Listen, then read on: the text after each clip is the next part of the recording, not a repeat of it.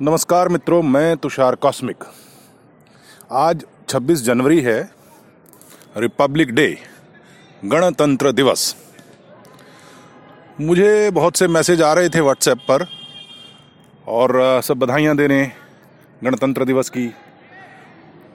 तो मित्रों, मेरा इस पर टेक ये है कि हम गणतंत्र जो हैं, वो अभी किताबी हैं बस। शाब्दिक हैं। असल में हम गणतंत्र नहीं है, रिपब्लिक नहीं है। कहते तो यही है, रिपब्लिक ऑफ़ इंडिया, लेकिन हम गणतंत्र, रिपब्लिक नहीं है। देखिए, रिपब्लिक का मतलब क्या है? रिपब्लिक का मतलब यह है कि ऐसा तंत्र, ऐसा निज़ाम, जो सब पब्लिक के हाथों चलता है। यानी सुप्रीम जो है, वो पब्लिक है। लेकिन जैसा हमारा तंत्र है अभी, उसमें जनता जो है, वो कहीं सुप्रीम होती नहीं है। जैसे पब्लिक सर्वेंट, जितने सरकारी नौकर हैं, उनको हम कहते ज़रूर हैं कि पब्लिक सर्वेंट हैं। लेकिन जब भी आपका उनसे पाला पड़ता है तो कतई ऐसा लगता नहीं है कि वो पब्लिक के सर्वेंट हैं। सरकारी नौकर तो जस्ट लाइक एक महाराजा होता है, एक और पब्लिक जो है, उसकी नौकर है, उल्टा हो जाता है।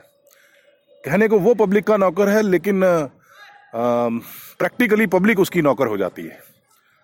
वो काम करता नहीं है, ज़िम्मेदारी उसकी कुछ अकाउंटेबिलिटी उसकी कुछ है नहीं, और सैलरीज बहुत मोटी मिलनी है, भत्ते बहुत मोटे मिलने हैं, कोई देखने वाला है नहीं उसको कि वो क्या कर रहा है, कितना कर रहा है, कर भी रहा है कि नहीं कर रहा है। तो वो अपनी मन मर्ज़ी मर्ज़ी करता है। नौकरी से उसको आसानी से निकाल नहीं सकते।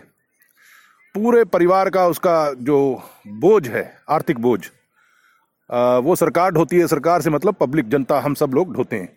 और वो पब्लिक के साथ करता क्या है, उसको सर्वेंट होना है वैसे तो लेकिन वो बादशाहत करता है। वो बदतमीज़ी करता है। वो जैसे मर्ज़ी उल्टा सीधा बिहेव करता है। यह एक मिसाल है कि हमारा जो निज़ाम है, उसे रिपब्लिक कहना ठीक नहीं है। आप जो हमारी पुलिस है उसके जब पाले पड़ते हैं तो आपको क्या आ, उसका जो एक्सपीरियंस क्या होता है? पुलिस जो है वो बदतमीज़ है वो मिसगाइड करती है आम पब्लिक को वो रिश्वतखोर है। और थाने में जाके वो जिसको मर्ज़ी कूट दें जैसा मर्ज़ी बिहेवियर कर लें कोई देखने वाला नहीं है। देखिए कहने को ज़रूर बात है कि अल्टीमेटली पुलिस तो चाहिए समाज में, लेकिन आम जनता से आप पूछ कर देखिए ना कि उसका बिहेवियर क्या है। पुलिस का बिहेवियर क्या है आम जनता के साथ? और हमारी जो जुडिशरी है, देखिए, जो भी पब्लिक से पब्लिक से पैसा लेता है तो वो पब्लिक सर्वेंट है, चाहे वो जज ही क्यों ना हो।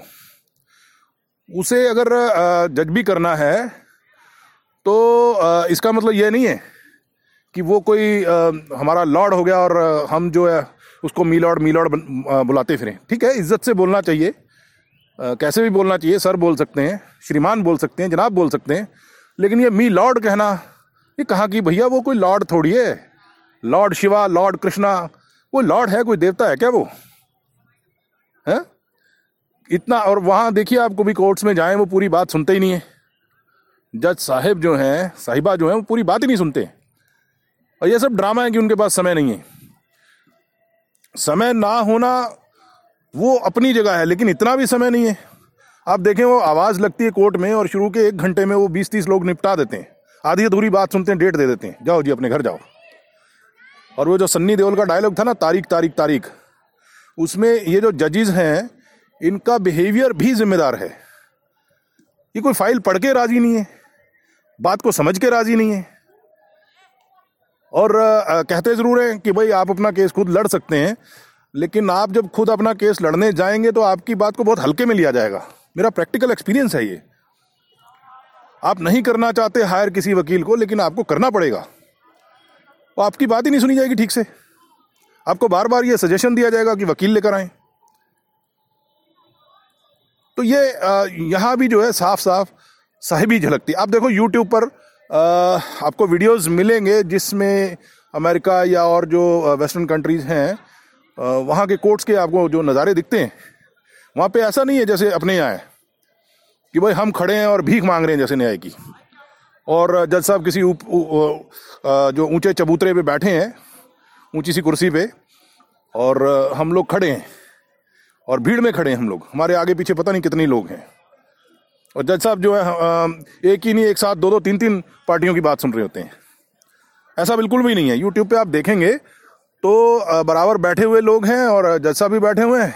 सबके आगे माइक है और अपनी अपनी बात बड़ी तमीज़ से जो है वो कही जा रही है और सुनी जा रही है। यहाँ तो बहस जो है कोर्ट में होती ही नहीं है ढंग से। यहाँ तो ऐसे लगता है जैसे वो अर्नब गोस्वामी का जो बहस होती है, जिसमें वो चीखते चिल्लाते ज़्यादा हैं, बहस कम करते हैं। बोलते ज़्यादा हैं और सुनते कम है। यहाँ भी वही हाल है। पूरी बात ही नहीं कहने दी जाती। दूसरा जो अपोनेंट है वो बोल पड़ेगा। तो ये कोई निज़ाम है? इसमें आ, ये कैसा रिपब्लिक है हमारा? पब्लिक के लिए कोई जगह ही नहीं है कोई स्पेस ही नहीं है। वो मात्र गुलाम की तरह उसको रखा गया है। हमारा चाहे न्याय तंत्र हो हमारा आ, हमारी पुलिसिंग हो और कोई भी सरकारी जो है डिपार्टमेंट हो सब में जो भी मतलब लोग अपॉइंटेड हैं, उन्होंने सैलरीज लेनी है पब्लिक से। उनको होना चाहिए पब्लिक का नौकर। भाई, चाहे हमारा हमारे सुप्रीम कोर्ट के जजेस ही क्यों ना हो। भाई, हैं तो वो भी पब्लिक सर्वेंट बिना पैसे लिए तो काम नहीं कर रहे ना। और पैसे ले ना लें, वो हैं पब्लिक के लिए ही। कंसेप्ट ये है कि हम रिपब्लिक हैं। तो फिर वो पब्लिक के लिए कोई भी लोग जो हैं, ये चाहे हमारे नेतागण हो, किसी भी पार्टी के हों, अगर वो स्टेट्समैनशिप हो और स्टेट्समैन बन चुके हैं तो वो पब्लिक के लिए, कोई भी सरकारी अहदा उन्होंने ले लिया है तो वो पब्लिक के लिए, है या नहीं? तो कहाँ है अब अभी हम रिपब्लिक ट्रांसपेरेंसी नहीं है। सरकारी अहदे पे कोई भी व्यक्ति है, उसकी कोई अकाउंटेबिलिटी नहीं है, कोई ट्रांसपेरेंसी नहीं है। कि वो क्या कर रहा है, कितने समय में उसने रिज़ल्ट देना है। कुछ भी जनता बहुत दूर है इस बात से। तो भैया, मेरा कहना यही है कि जब हम ठीक से रिपब्लिक हो जाएँ तो दीजिए एक दूसरे को बधाई। बिल्कुल दीजिए। और ये जो रिपब्लिक डे के नाम पर हर साल जो हम इतना बड़ा ताम झाम करते हैं, ये जो करोड़ों रुपए फूंकते हैं, हर साल हर साल भाई, क्या क्या फ़ायदा इसका? ठीक है, हम रिपब्लिक हो गए। भाई, चलो मान लो, किताबी तौर पे हम रिपब्लिक हो गए। मेरे हिसाब से तो हुआ ही नहीं, लेकिन चलो, हो भी गए। सॉरी तो कोई सांकेतिक सा प्रोग्राम कर लें छोटा मोटा उसे आप सरकार की, सरकार जो है, अपनी वेबसाइट पर अपलोड कर दे यूट्यूब पर डाल दे। हो गया। इसके लिए हर साल ये जो परेड वरेड या जो भी लाल किला के प्राचीर से जो भाषण दिया जाता है भाषण भैया एक कमरे में बैठ के भी दिया जा सकता है। आज कोई दिक्कत नहीं है। हमारे प्राइम मिनिस्टर साहब को अपनी बात पहुंचानी है, वो कहीं भी बैठ के जो अपना भाषण दुनिया को दे सकते हैं। हमारे समाज तक बात पहुँच जाएगी। ये हर साल खर्चा वर्चा करना इसका कोई तुक है नहीं। इससे कोई हल नहीं होता। इससे कोई ये जो पैसा खराब करना है ये पब्लिक का ही पैसा है भाई। इससे कोई हल थोड़ी हो रहा है। तो ज़ोर जो देना चाहिए, ये जो ड्रामेबाजी इस पर ज़ोर मत दें। और ये जो हम बस ब्लाइंडली भेजे जा रहे हैं, एक दूसरे को मैसेज कि भाई रिपब्लिक डे आ गया है तो एक दूसरे को बधाइयाँ दिए जा रहे हैं, थोड़ा सा सोच के देखें। और इस कंसेप्ट को समझ के देखें। तो और देखें कि भाई, अगर समझ लेंगे तो फिर ये प्रयास हम क्या कर सकते हैं इसके लिए? इसके लिए हम कैसे इसको एक्चुअली रिपब्लिक बना सकते हैं? तो एक्चुअली रिपब्लिक बनाने का एक तरीका ये है कि जितने भी हमारे सरकारी सर्वेंट्स हैं, भैया ये हमेशा जो है सिर्फ़ अपनी प्राइवेट लाइफ को छोड़ के, ये हमेशा जो है वीडियो सुपरविजन के नीचे होने चाहिए। ऑफ़िस में है, सब जगह वीडियो लगा होना चाहिए। ये क्या कर रहे हैं? किससे मिल रहे हैं? किससे क्या बात कर रहे हैं? कौन इनसे मिलने आ रहा है? देखिए अगर थानों में सब जगह वीडियो कैमराज लगे हों और आ, हर जो पुलिस मैन है उसके कंधे पे अगर वीडियो कैमरा लगा है तो मुझे नहीं लगता कि वो आम आदमी के साथ बदतमीजी कर पाएगा। रिश्वत ले चौराहों पे खड़े होकर सौ सौ दो दो सौ रुपये रिश्वत ले पाएगा। तो ये एक तरीका ऐसे बहुत से तरीके सोचे जा सकते हैं। और ये जो है ना कि भाई पब्लिक सर्वेंट पक्का होना चाहिए, बिल्कुल पक्का नहीं होना चाहिए। पब्लिक सर्वेंट जो है, वो वैसा ही होना चाहिए जैसे कहीं भी कोई भी सर्विस करता है। काम करेगा रिज़ल्ट देगा तो ठीक है, लगा रहेगा, नहीं देगा तो बर्खास्त कर दिया जाएगा। इसमें उसको ताउम्र के लिए पक्का करने की क्या ज़रूरत है? जब आप उसको पक्का ही कर देंगे और उसको ये हो जाएगा कि मुझे आसानी से तो हटाया ही नहीं जा सकता तो वो रिज़ल्ट क्यों देगा भाई आपको? उसकी शिकायत करते रहो। वो आसानी से उसको कोई नुकसान तो होने वाला नहीं है तो क्यों रिज़ल्ट देगा वो आपको? भैया, ये जो पक्का करना है ना, ये पक्का मत कीजिए इसको। इसको कॉन्ट्रैक्ट बेस पे रहने दीजिए। काम करे तो ठीक, नहीं करे तो बर्खास्त। दूसरा व्यक्ति मिल जाएगा आपको, कहीं सस्ता मिल जाएगा। जब हम कहते हैं कि हमारे मुल्क में बहुत बेरोजगारी है तो भाई आप लाख लाख दो दो लाख रुपए सैलरीज दे रहे हैं क्लर्कों को। आपको दस बीस हज़ार रुपये में मिल जाएँगे उससे ज़्यादा बेहतर काम करने वाले मिल जाएँगे ज़्यादा काम करने वाले मिल जाएँगे।